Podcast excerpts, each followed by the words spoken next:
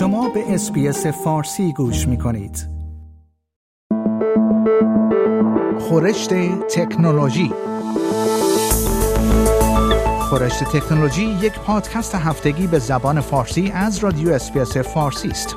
پادکستی که در آن از گجت ها یا ابزار تکنولوژیکی جدید گرفته تا نوآوری های جدید در جهان فناوری و یا حتی ویدیوها و اخبار داغ در شبکه های اجتماعی می‌پردازیم.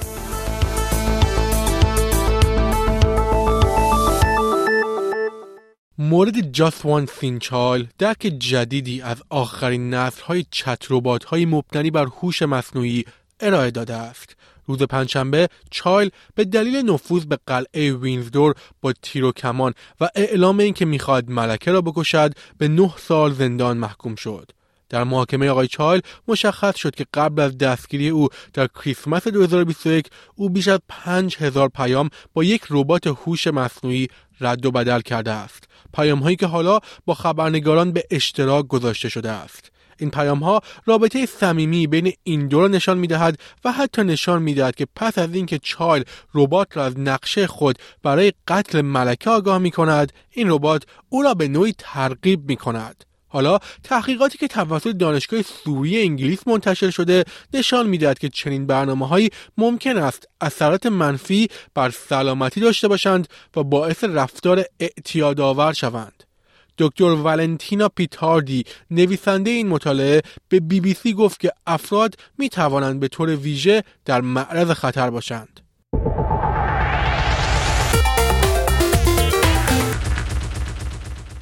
فضانوردان ناسا برای مأموریت سال 2025 خود با لباسهای فضانوردی برند لوکس و معروف پرادا آماده می شوند. این خانه مد ایتالیایی برای طراحی این لباس ها در کنار یک شرکت خصوصی دیگر به نام Axiom Space کار می کنند. به گزارش بی بی سی در یک بیانیه مطبوعاتی این شرکت گفت که پرادا تخصص خود در زمینه مواد و ساخت را به پروژه خواهد آورد. تجربه پرادا در طراحی لباس در میلان تنها دلیل این همکاری نیست و مشارکت پرادا در مسابقات قایقرانی آمریکا هم یکی از دلایل این تصمیم است.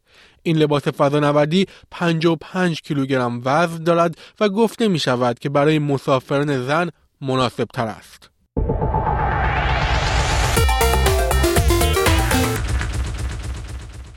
تحقیقات درباره اینکه آیا ایلان ماسک هنگام خرید سهام توییتر قوانین اوراق بهادار فدرال را زیر پا گذاشته است یا نه ممکن است منجر به شهادت این قول تکنولوژی در دادگاه شود این موضوع توسط کمیسیون بورس و اوراق بهادار ایالات متحده آمریکا موسوم به SEC در حال بررسی است. به گزارش اسکای کمیسیون SEC اعلام کرده است که به دنبال حکم دادگاه برای وادار کردن آقای ماسک به شهادت است.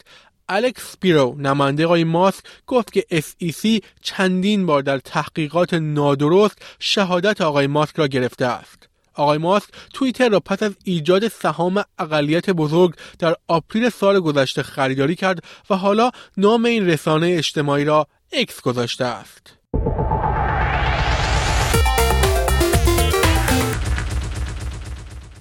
رویترز گزارش داده است که اوپن ای آی شرکت مالک چت جی پی تی در حال کاوش ساخت تراشه های هوش مصنوعی خود است. از سال پیش این شرکت گزینه های مختلفی را برای حل مشکل کمبود تراشه های گران قیمت هوش مصنوعی که به آنها متکی هستند مورد بحث قرار داده و یکی از آنها ساخت این تراشه هاست. به نظر می رسد کار کردن چت برای این شرکت بسیار گران باشد.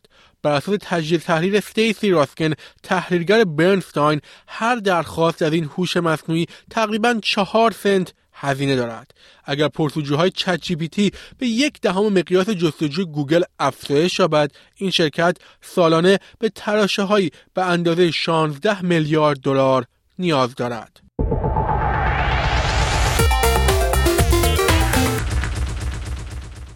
به گزارش news.com در استرالیا به صاحب خانه هایی که پنل های خورشیدی دارند هشدار داده شده است که برخی از باتری های محبوب ذخیره سازی انرژی آنها ممکن است آتش بگیرند و منجر به آسیب جدی یا حتی مرگ افراد شوند.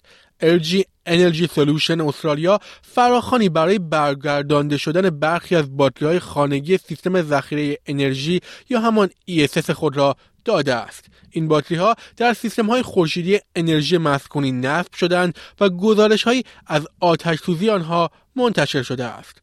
باتری ها به صاحبان این امکان را می‌دهند تا انرژی پنل های خورشیدی را جذب و ذخیره کنند.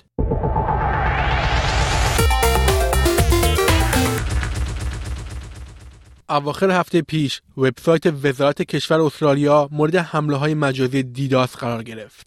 وزارت کشور در بیانیه این اتفاق را تایید کرد و گفت که این موضوع منجر به این شده است که برای مدت کوتاهی دسترسی به وبسایت و های آنلاین آنها قطع شود.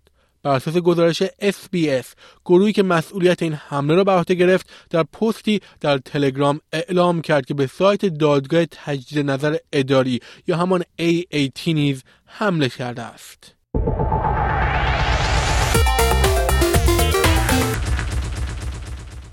اطلاعات خصوصی تقریبا دویست بیمار در یک بیمارستان بزرگ به دنبال نقض اطلاعات توسط مجرمان سایبری فاش شده است.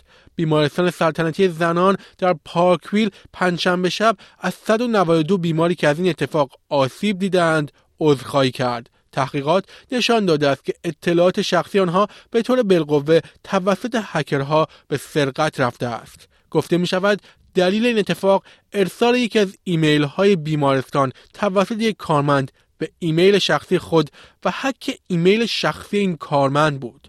پس از آن تحقیقاتی توسط کارشناسان امنیت سایبری انجام شد و صبح روز پنجشنبه به اکثر بیماران آسیب دیده این موضوع اطلاع داده شد. آیا می خواهید به مطالب بیشتری مانند این گزارش گوش کنید؟ به ما از طریق Apple Podcast، Google Podcast، Spotify یا هر جای دیگری که پادکست های خود را از آن می گیرید گوش کنید.